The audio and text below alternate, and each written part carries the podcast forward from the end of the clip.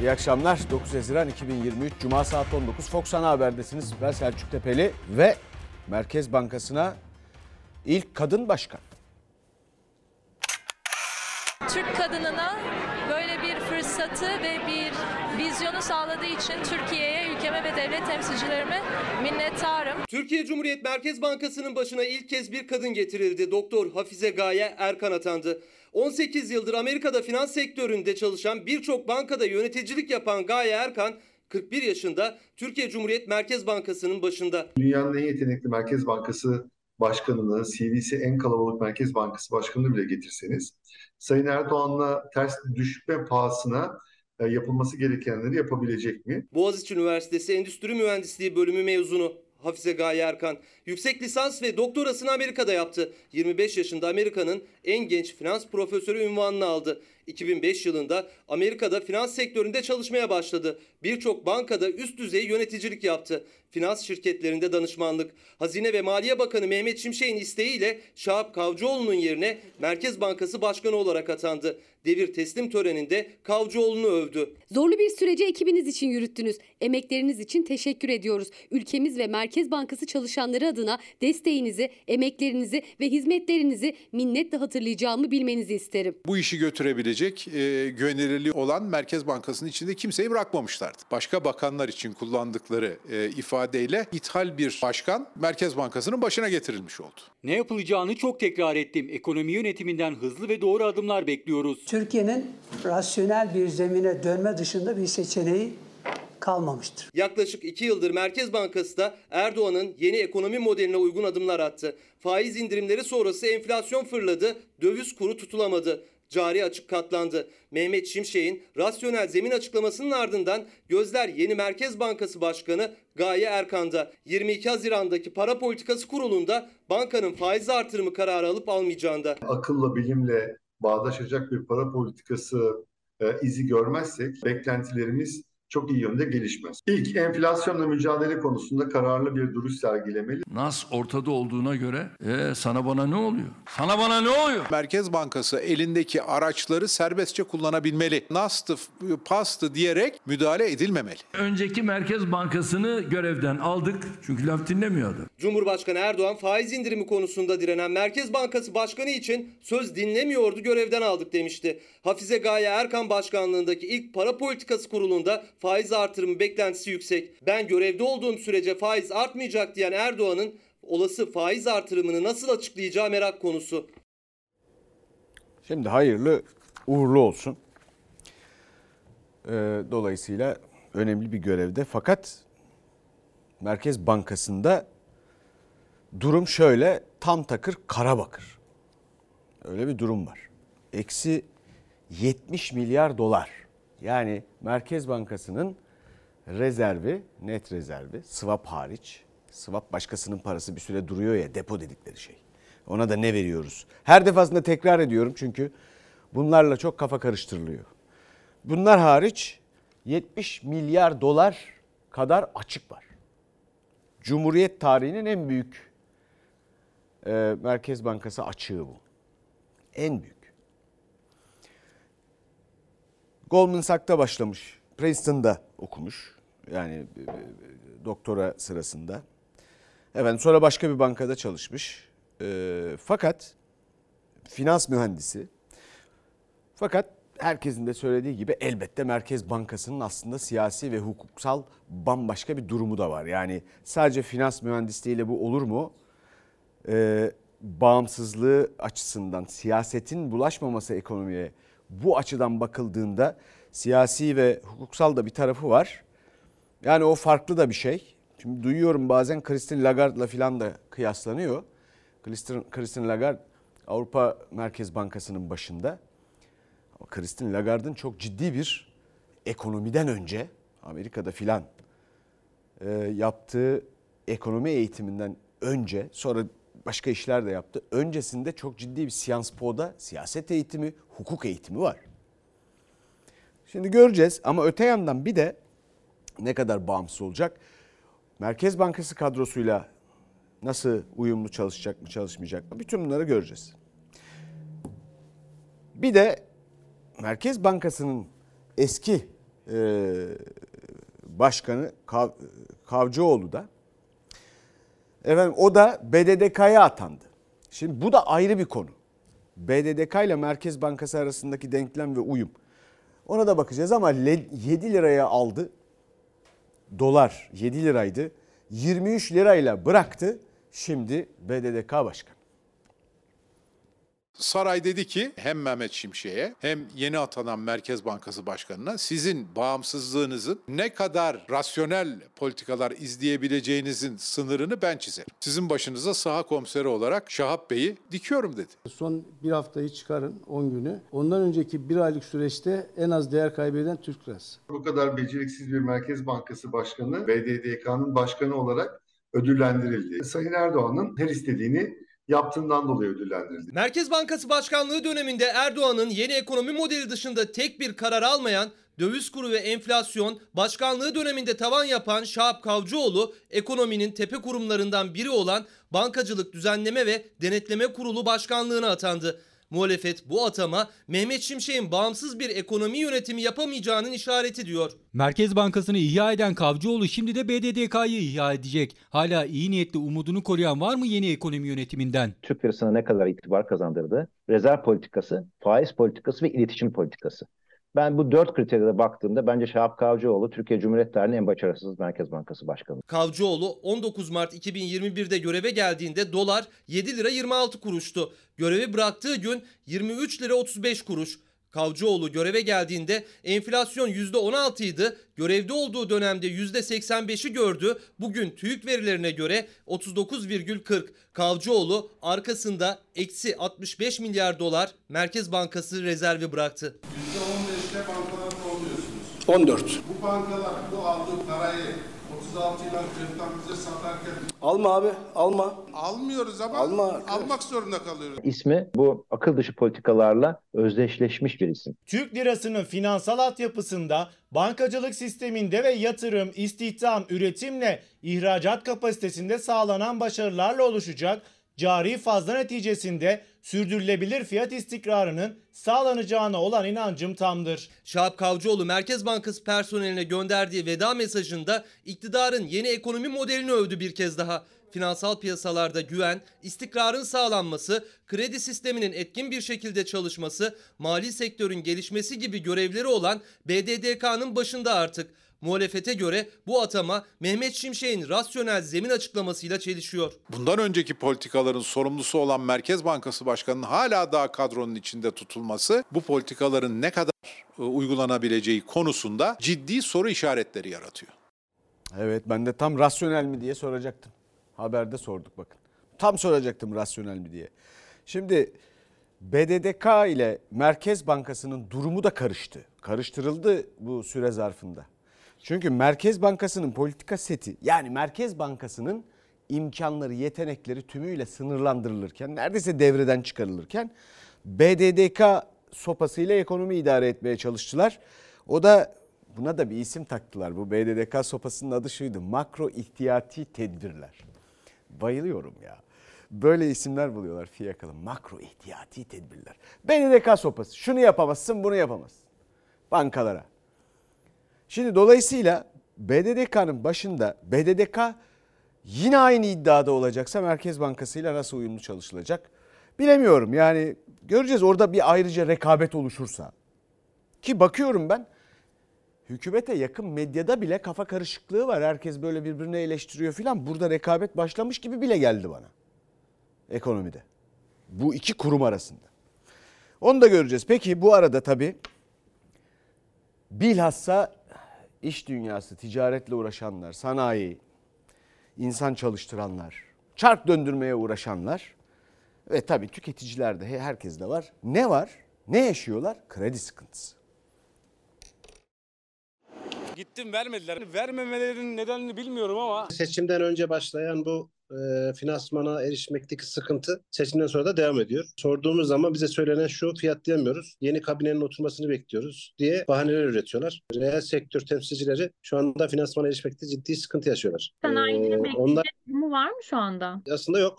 Biz de müşterilerimize kısmen e, haftaya rahatlayacağız. Ondan sonra hafta rahatlayacağız.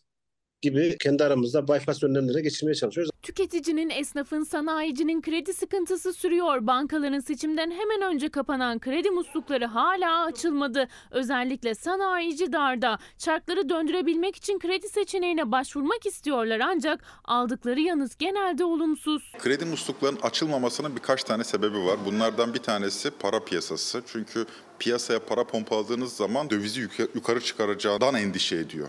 Ekonomideki kısa vadede oluşacak belirsizlikler nedeniyle dağıttığı kredinin geri ödenemeyeceğinden korkuyor. Merkez Bankası uzun süredir düşük faiz politikası sürdürüyordu. Yeni başkanla birlikte nasıl bir politika izleneceği merak konusu ama zaten Merkez Bankası'nın faizi piyasaya yansımıyor. Politika faizi %8,5 iken tüketici kredileri en yüksek seviyesinde. İhtiyaç kredisi faiz oranları yıllık %35'ten başlıyor. KOBİ kredisi ise %45 civarında. Şu anda bizim birinci önceliğimiz finansmana erişmek. Oran diye bir şey yok zaten. Türkiye'deki ticaret hacminin neredeyse %75-80'i vadeli piyasalarda dönüyor. Çarklar durur, işler yavaşlar, herkes küçülür. Ne sanayici alabiliyor kredi ne de yanında çalışan ne de o çalışanın alışveriş yaptığı esnaf. Zincirin tüm halkaları kilitlenmiş durumda. İhtiyaç ve kobi kredisinin yanı sıra konut, otomobil hatta ticari araç kredisi bile vermiyor bankalar. Pandemide haliyle herkes işte bir şeyden dolayı borçlandı yani. Kapatmışlardı işte krediyi falan.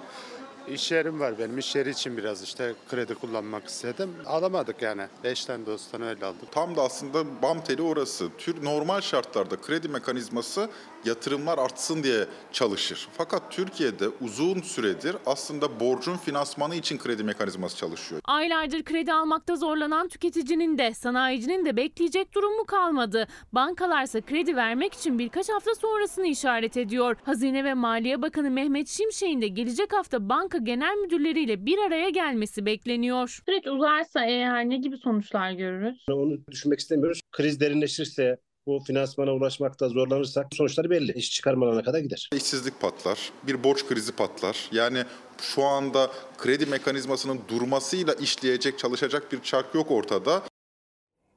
İşte tam dediğim şey. BDDK sopasını indirecek mi indirmeyecek mi bankalarda onu bekliyor. Peki işveren? İşverenden asgari ücretle ilgili Haziran'da bir toplanacak biliyorsunuz. 13 Haziran'da ilk toplantı yapacak asgari ücret tespit komisyonu. Dolayısıyla bir süreç başlayacak. İşveren 500 doları çok buldu. 300 diyen de var. Şimdi yeni açıklamalar var. Bakalım. Aşağı yukarı 500 dolar civarında. Ona göre bir asgari ücret belirleyeceğiz inşallah. Çalışmalarımız hazır. 7. ayın başına yapılacak e, güncellemenin ilk 6 aylık tüfe esas alınarak yapılmasının makul olacağını öngörüyoruz. Eski Çalışma Bakanı Vedat Bilgin asgari ücret için 500 dolar vaadinde bulunmuştu ama işveren rakamı düşük tutmaya çalışıyor. İstanbul Ticaret Odası Başkanı Şekip Aldagiç asgari ücretin ilk 6 ayın tüfesine göre belirlenmesi gerektiğini savundu. İlk 5 aylık enflasyon farkı %15,26. Enflasyon doğalgazdaki sıfırlama nedeniyle Haziran'da da düşük bekleniyor. TÜFE'ye göre hesaplandığı takdirde asgari ücretin Temmuz ayında güncellenmiş halinin yaklaşık 10 bin lira olacağı tahmin ediliyor. Daha önce de Türkiye İhracatçılar Meclisi Başkanı Mustafa Gültepe 500 dolar vaadine itiraz etmişti. Biz bu şekilde yaptık 500 dolar verdik. Siz devam edin. Mümkünatı yok. Yani onu sürdürebilir olma şansı yok. Bizim rekabetçi olduğumuz son 15-20 sene içerisinde asgari ücrete bakınca dolara bazında 300 dolarla 350 dolar arasında olmuştur. Bu tip rakamları belirlerken yabancı para birimi e, bir eşit değer belirlememizin son derece sıkıntılı, sakıncalı ve yanlış olduğunu düşünüyorum. Türkiye'de e, asgari ücret Türk lirası bazında belir- belirlenmelidir. Eski Çalışma Bakanı Vedat Bilgin'in vaadine göre hesaplandığında 500 dolar bugünkü kurla 11.740 liraya denk geliyor. Açlık sınırının biraz üstünde, yoksulluk sınırının ise çok altında. Eski bakan Bilgin'in açıklamasından bu yana döviz yükselişini sürdürüyor. Bu yükseliş Türkiye'deki çalışanların ücretlerini de eritiyor.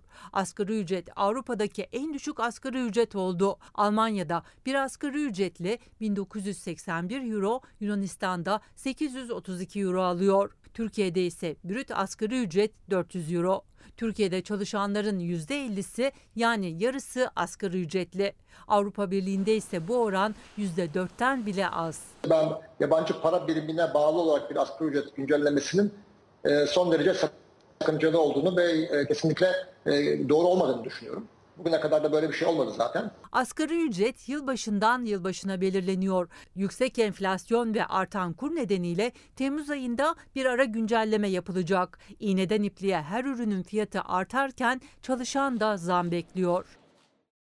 Şimdi bu işveren e, örgütlerinden gelen bu sözlere ben de bir şeyler söyleyeceğim. Bakalım ben de bazı şeyleri biz çalışanlar da bazı şeyleri sakıncalı buluyoruz. Geleceğiz birazdan. Ama önce şimdi ilk 6 aylık tüfeğe göre diyorlar ya enflasyona göre. İyi de enflasyon kimin enflasyonu, nerenin enflasyonu? Bakalım işçiden TÜİK'e enflasyon protestosuna.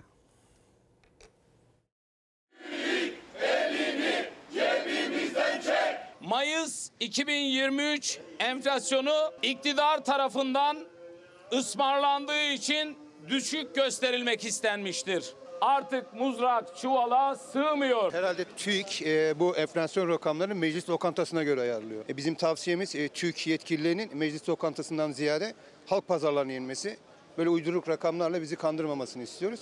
Bizim enflasyonumuz işçinin emekçinin pazar, e, market, mutfağıdır. Bugün aldığımız bütün gıda maddeleri zaten bir yıldır neredeyse iki katına yükselmiş durumda. Enflasyonun en gerçek halini onlar biliyor. Etiketleri en iyi onlar takip ediyor ama hesapları TÜİK'le uyuşmuyor. İşçiler Mayıs ayı enflasyonunu binde 4 olarak açıklayan TÜİK'e yürüdü. Kurumun İstanbul'daki bölge müdürlüğü önünde eylem yaptı. Temmuz ayında milyonlarca çalışan ve emeklinin maaş zam oranları TÜİK'in açıkladığı düşük enflasyon üzerinden hesaplanmasın diye ses yükselttiler.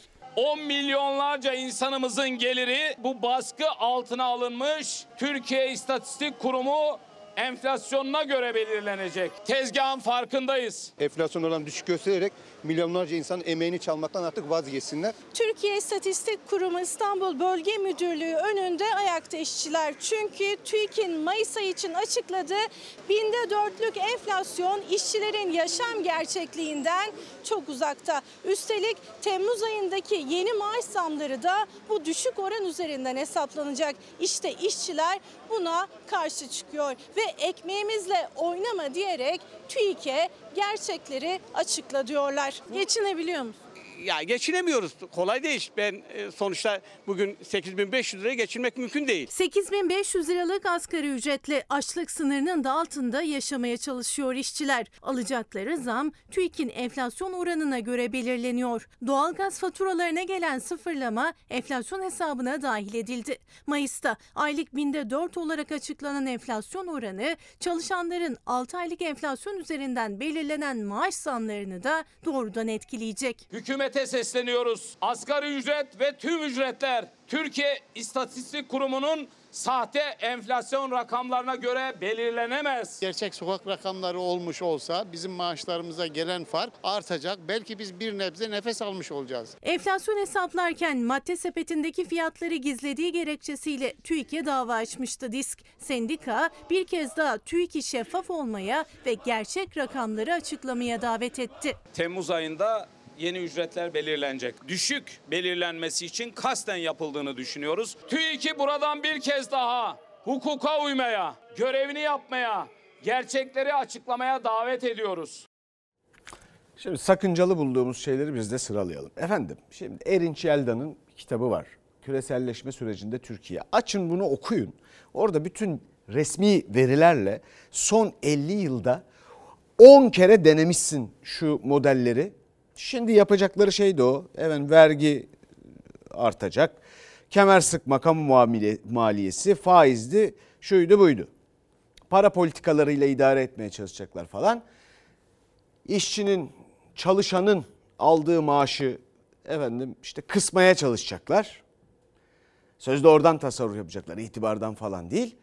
Bütün bunlarla iş dünyasına, iş verene daha çok bir avantaj sağlamaya çalışacaklar hani toparlansın şu bu diye. Onlar da toparlanacak mı? E bugüne kadar denendi hiçbirinde toparlanmadı.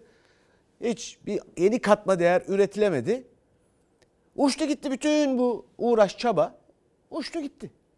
Yani siyaset işin içine küçük siyasi hesaplar karışıyor. Bir de işveren bu iki taraftaki becerisiz, beceriksizlikle Türkiye'nin ürettiği malın bir şeyin Yani ihracatın kilo hesabına baktığında mesela hiç değeri artmıyor. Hiç.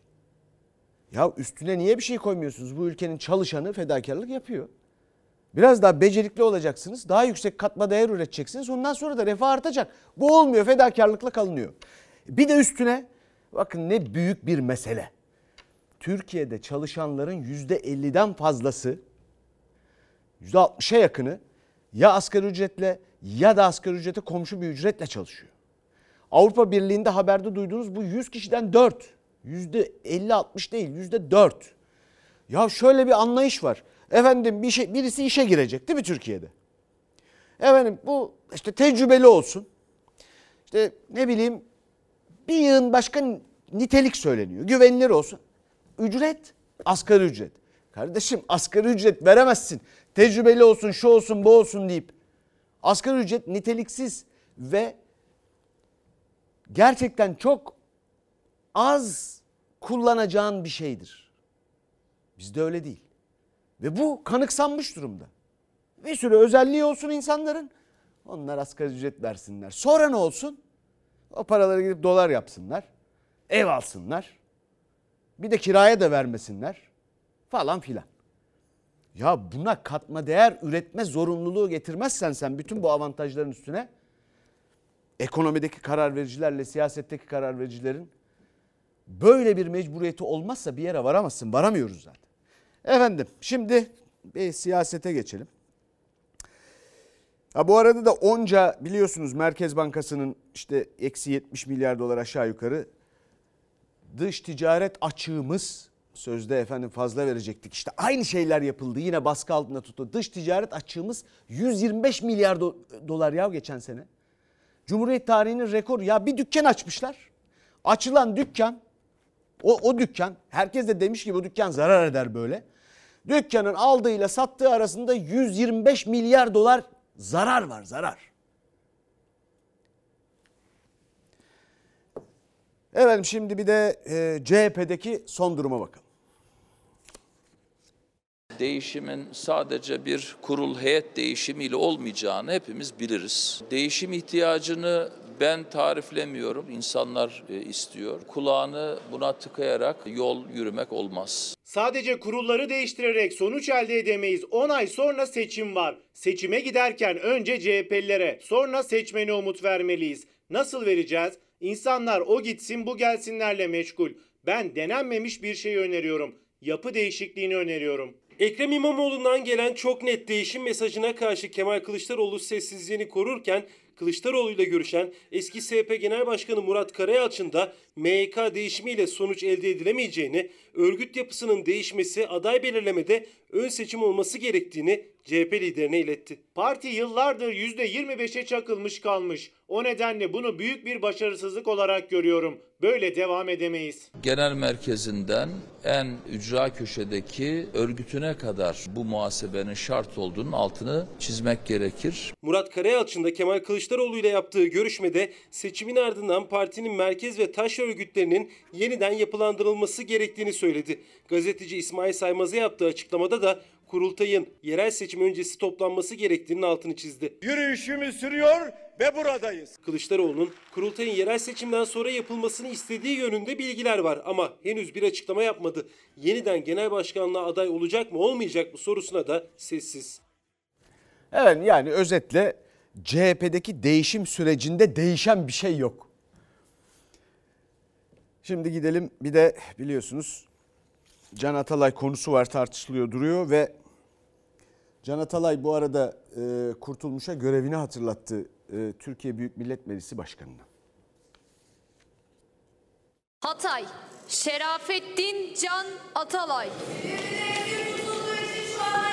Öncelikle tabii şahsın tutukluluk halinin bir şekilde bitmesi yani kararın bir an evvel verilmesi lazım. Sayın Türkiye Büyük Millet Meclisi Başkanı Numan Kurtulmuş'a seslenmek istiyorum. Başkanlığını yaptığı yasama meclisinin bir üyesinin hakları ihlal edilmekte, görevini yapması hukuka aykırı biçimde engellenmektedir. Görevinizin size yüklediği sorumlulukla davranmanızı talep ediyorum. Milletvekili seçildiği halde tahliye edilmeyen Türkiye İşçi Partisi Hatay Milletvekili Can Atalay cezaevinden seçilmiş bir milletvekili olarak Meclis Başkanı Numan Kurtulmuş'a seslendi. Ortada yaşanan büyük bir hukuksuzluk var. 14 Mayıs seçimlerinde milletvekili seçildim. 24 Mayıs'ta mazbatam verildi. Avukatım aldı. Türkiye Büyük Millet Meclisi'nde meclis başkanı adayıydım. İsmim pusulalarda yazıldı. Milletvekilleri bana oy verdi. Ama ben mecliste değilim. Cezaevi koğuşundayım. Bu haksızlığın, bu adaletsizliğin bir an önce ortadan kalkması gerekiyor.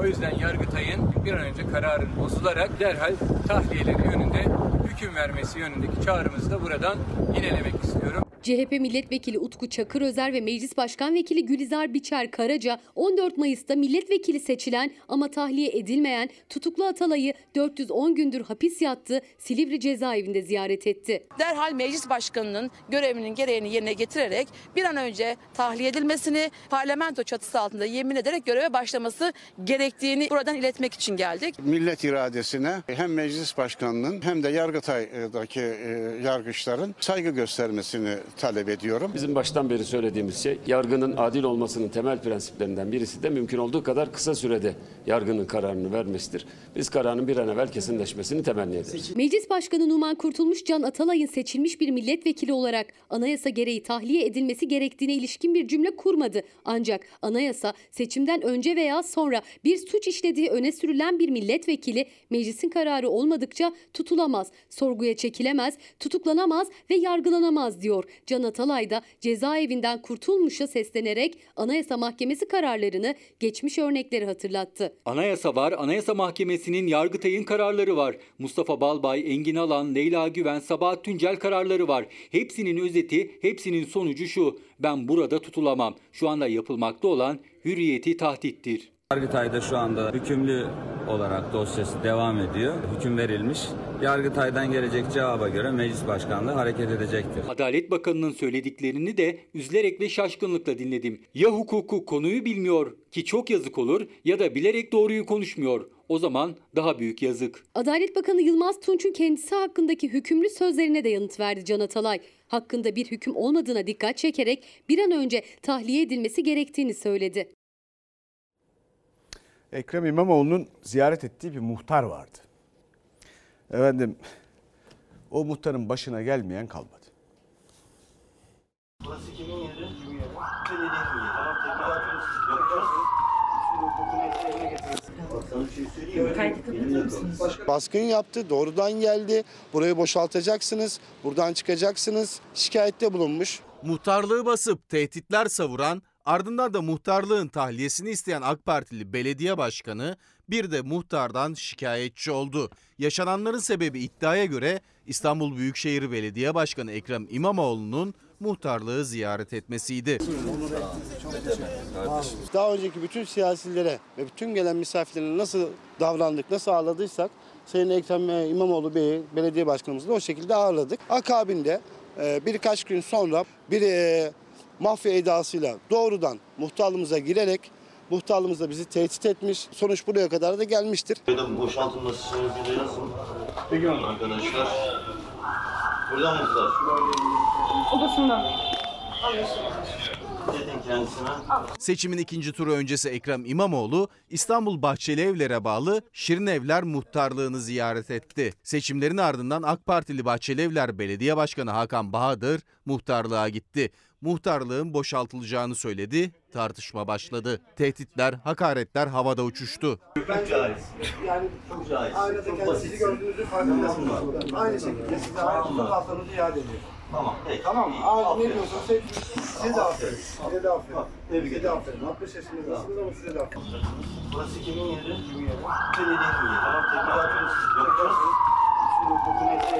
O tebligat yapıldı. Muhtar İbrahim Güzel muhtarlığın boşaltılması için 12 Haziran'ı beklemeye başladı. Ancak o beklerken Başkan Hakan Bahadır bir de muhtardan şikayetçi oldu. Güzel şikayet üzerine ifade vermeye gitti. 4 saat polis merkezinde kaldı. İki dosya halinde şikayette bulunmuşlar. Birincisi hakaretle ilgili. İkincisi de e, bizim e, muhtarlığımıza baskın esnasında bunun bir baskın olmadığı, bunun normal rutin bir ziyaret olduğu dan bahsetmiş. Elimde kalırsın cümlesini kullandı. Yani normal bir rutin ziyaretin olmadığı herkese aşikardı. Kesinlikle bir baskındı. Hakaret suçlamasıyla ifade veren Şirinevler Mahalle Muhtarı İbrahim Güzel de belediye başkanından şikayetçi olacaklarını açıkladı. Harica maddi manevi tazminat davası açacağız. Muhtemelen bunu da 5 kuruşluk açacağız. Zannedince onun için yeterli bir meblağ olacaktır diye düşünüyorum. Kamu gücünü arkasına alarak kamu dairesine bir baskın halinde giren belediye başkanı tüm Türkiye'ye şikayet ediyorum. E, Ekonomide ne hangi model bir yığın zararı olan modeller. Şimdi onlar unutuluyor. Sanki söylenmemiş gibi onca zarar. Ama bütün o modeller şunlar bunlar.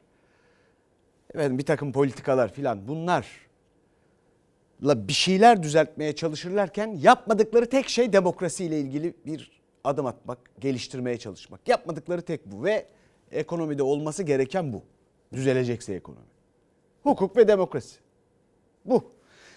Öyle olmadığında da ne oluyor? Akaryakıtta zam kuyruğu oluyor. Zam haberi. İstasyonda kuyruk var tıklım tıklım. Üst geçte kadar yoğunluk devam ediyor.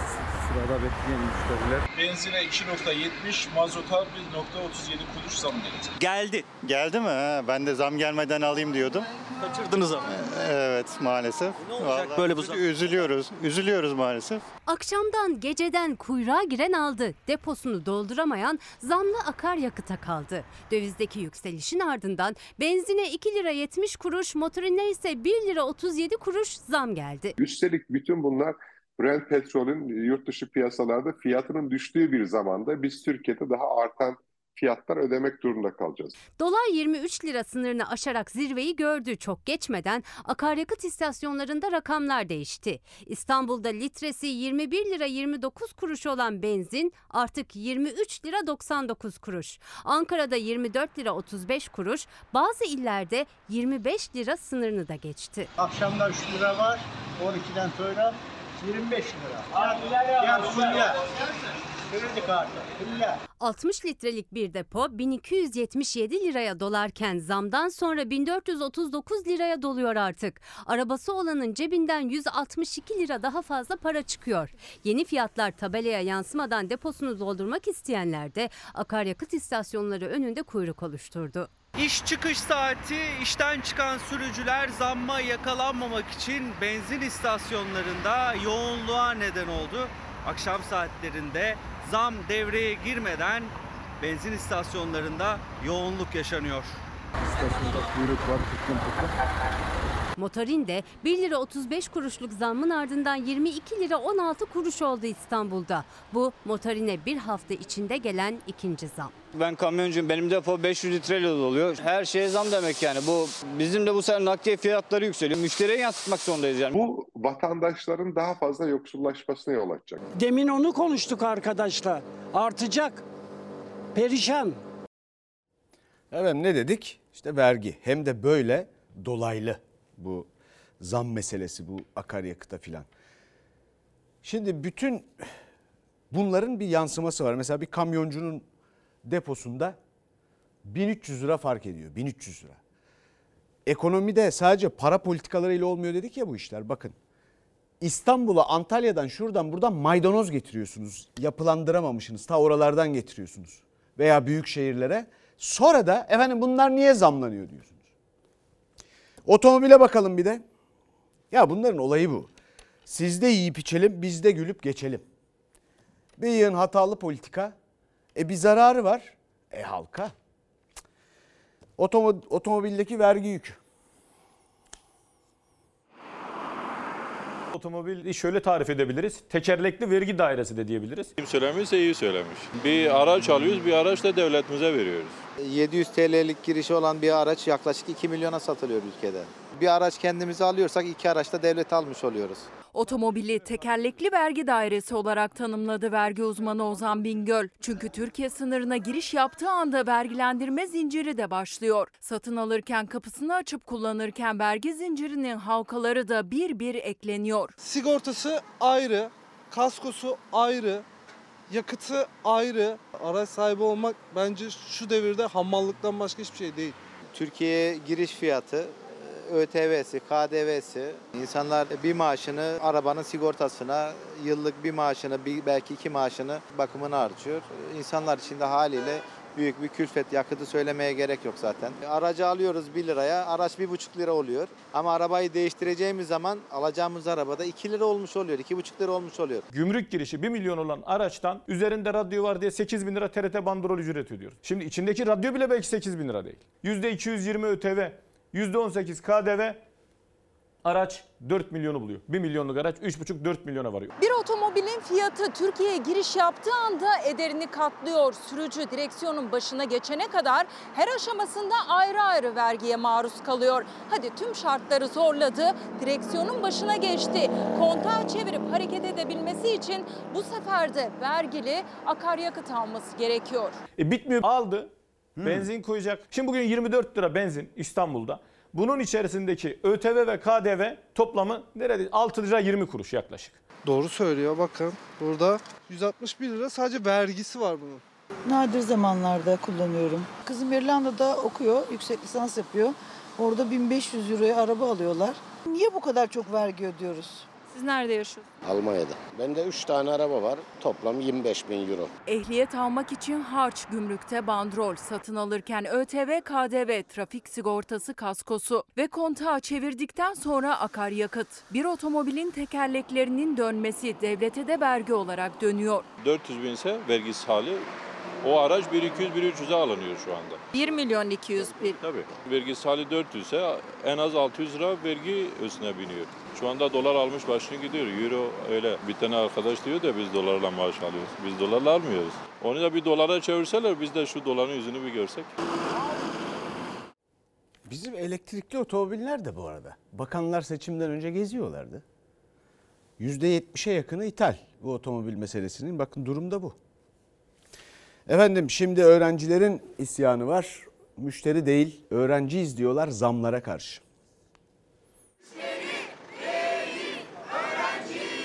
İlk senemde 37 bin ödüyordum.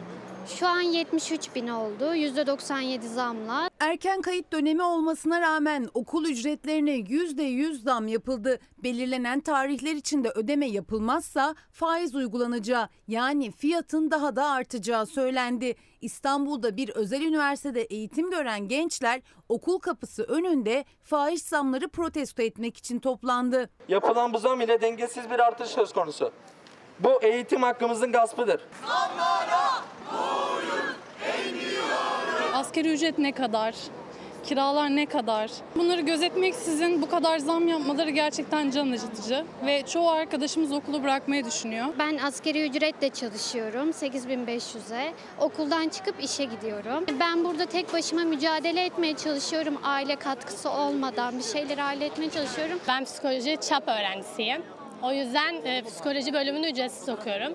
Anadolu ergoterapi. Onun için 50 milyar ödeyeceğim. Çap yapacak kadar başarılısınız. Ama maalesef şu an okuyup okumama konusunda da kararsızız. Bırakıp bırakmamayı bilmiyorum. Artık onu ailem karar verecek. Hem burslu hem de iki bölümü aynı anda okuyacak kadar başarılı olsa da geçim sıkıntısı o başarının önüne geçiyor. Aynı durumda yüzlerce öğrenci var. Okul ücreti omuzlarındaki en büyük yük haline geldi. 27 bindi. Şu an ise 53 bin. Tamamen bize müşteri gözüyle bakıyorlar. %50 bursluyum. Burssuz değilseniz 100 binden biraz daha yükseğini ödüyorsunuz. Aslında ödeyemeyeceğiz. Bir şekilde ya üniversite değiştireceğim ya da artık çalışmak zorunda falan kalırım. Bir fabrikada e, kıyafet paketlemesi ya da maske paketlemesi bu şekilde işler bakıyoruz arkadaşlarım olarak. Ne yapıyorsunuz parayı? Okul taksitini ödemeye çalışıyoruz işte. Hala daha içeride bir taksitim var onu ödemeye çalışıyorum. Bir çay kahve içemiyoruz bunlar artık bizim için çok lüks şeyler. Okumayın diyorlar. Diş hekimi, psikolog, hukukçu, sağlıkçı olmak gibi hayallerle çıktıkları üniversite yolculuğunda okul taksitlerini ödeyebilmek için fabrikalarda asgari ücret karşılığında işçi olarak çalışıyorlar. Okuldan çıkıp işe koşuyorlar. Ancak sadece okul taksitlerini ödemek de yetmiyor. Ben kiracıyım. Benim ev sahibim de %100 zam yaptı. Ben kiramı mı ödeyeyim, okula mı koşturayım?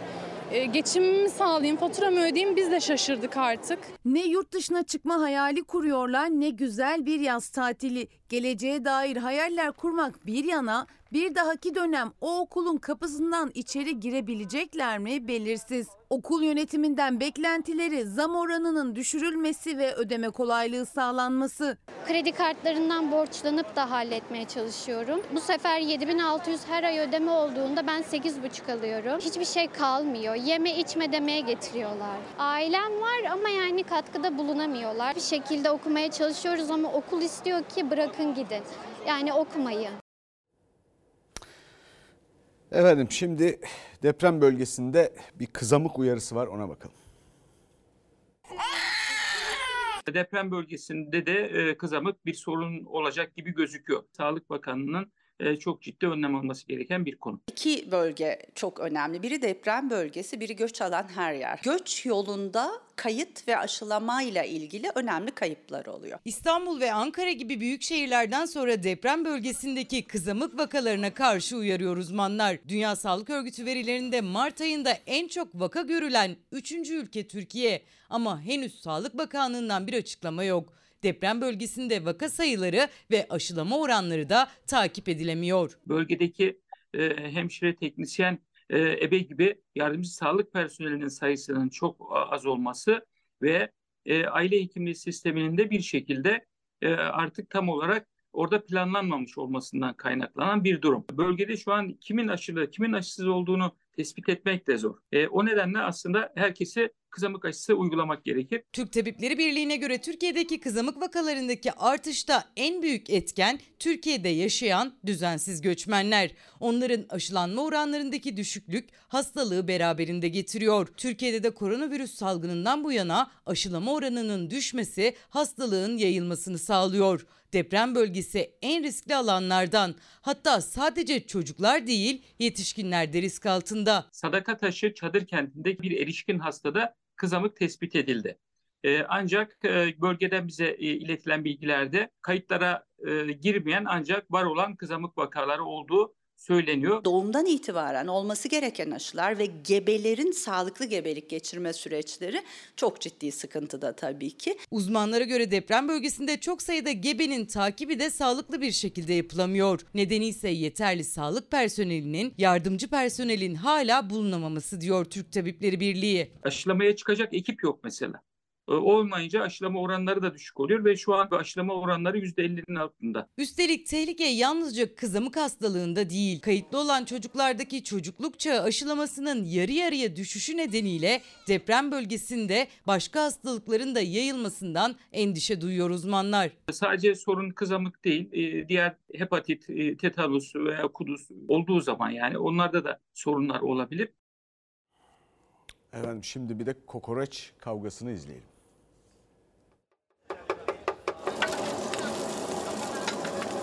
Kokoreç mi, kokoreç mi? Kokoreç tabii ya. Kokoreç sever misiniz? Kokoreçi severim. Peki. Kokoreçi sever misiniz? Kokoreçi. Kokoreçi bilmem. Ben kokoreçi biliyorum. Kokoreçi bilir misiniz? Efendim? Kokoreçi. Ne demek o? Türkiye'nin kokoreçi Yunanistan'ın kokoreçsisi. Lezzet eleştirmenleri dünyanın en iyi sakatat yemeklerini sıraladı. Birinciliği Yunan kokoreçsisi aldı. Türk kokoreçi ise listede dördüncü sırada. Bunlar zaten baklavadan başladı. Şimdi adaları aldılar. Şimdi en değerli kokoreçimizi çaldılar. Bilmiyorlar ki öksürüğümüzle gömeriz o Yunanistan'ı oraya. Şimdi kokoreçin ana maddesi ne? Bağırsak.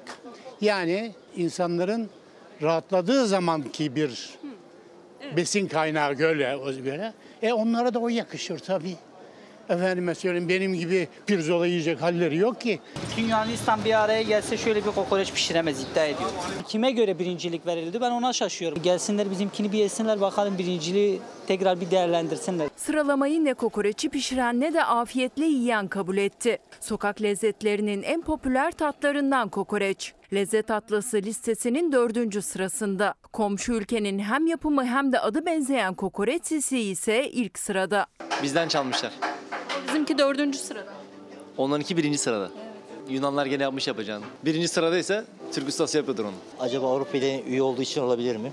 Türkleri genelde en alt sıraya koymaktan çok hoşnut oluyorlar. Bizim cacığımıza caciki İ harfini koyduklarında onların iyisi öne çıkıyor. Bizim çocuk en sona atılıyor. Bana göre birinci sıra. Çünkü bizdeki e, lezzet hiçbir yerde yoktur. Duyarsızlıktan bu. Eğer onu bizim yani bizde nedir? Reklam olmak. Kim yapıyor bu reklamı bizde? Yukarıdaki insanlar. Siz ne kadar lobi yaparsanız o kadar başarılısınız. Bu konuda biz kendimizi anlatmaktan eksiyiz. Sıralamayı duyan kendine göre nedenler üretti. Pazarlama eksikliğine bağladı kokoreçin ilk sıraya yerleşmemesini. O listeye iki Türk lezzeti daha girdi. Kelle paça çorbası 11. sırada, işkembe çorbası ise 42. sırada yerini aldı. Ben Amerika'da yaşıyorum ama burada yiyorum. Mesela Amerika'da döner genelde Yunan diye bilinir. Türk diyoruz. Kabul ediyorlar mı bu düzeltmeyi? Gülüyorlar. Şimdi aradan sonra bir dakika bölümünde kokoreçin kökeni meselesini anlatacağım. Ee, bu akşam 22-25'te orta sayfa var. Unutmayın efendim şimdi bir ara. Şimdi efendim kokoreçi veya herhangi bir şeyi kimin daha lezzetli yaptığını, daha iyi pişirdiğini e, düşünmek apayrı bir konu. O başka iş yani. Fakat bir şeyin kökenini öğrenmek istiyorsanız kelimenin peşine düşmeniz lazım. Kelimenin peşine düşersek de kokoroçtan geliyor. Kokoroç mısır koçanı demek. Sarmasından dolayı da öyle anılmış. Ömer Seyfettin 1920'lerde Lokanta Esrarı kitabında bahsetmiş kokoroç Yunanca. Ama Yunanca'ya da kokoritza, kokorika ya da kokeroz gibi Slav dillerinden geçmiş. Dolayısıyla konu budur. Bizden sonra orta sayfa var 22-25'te. Bizden sonra e, yasak elma var. Gülbin Tosun'a hafta sonu başarılar. İyi akşamlar.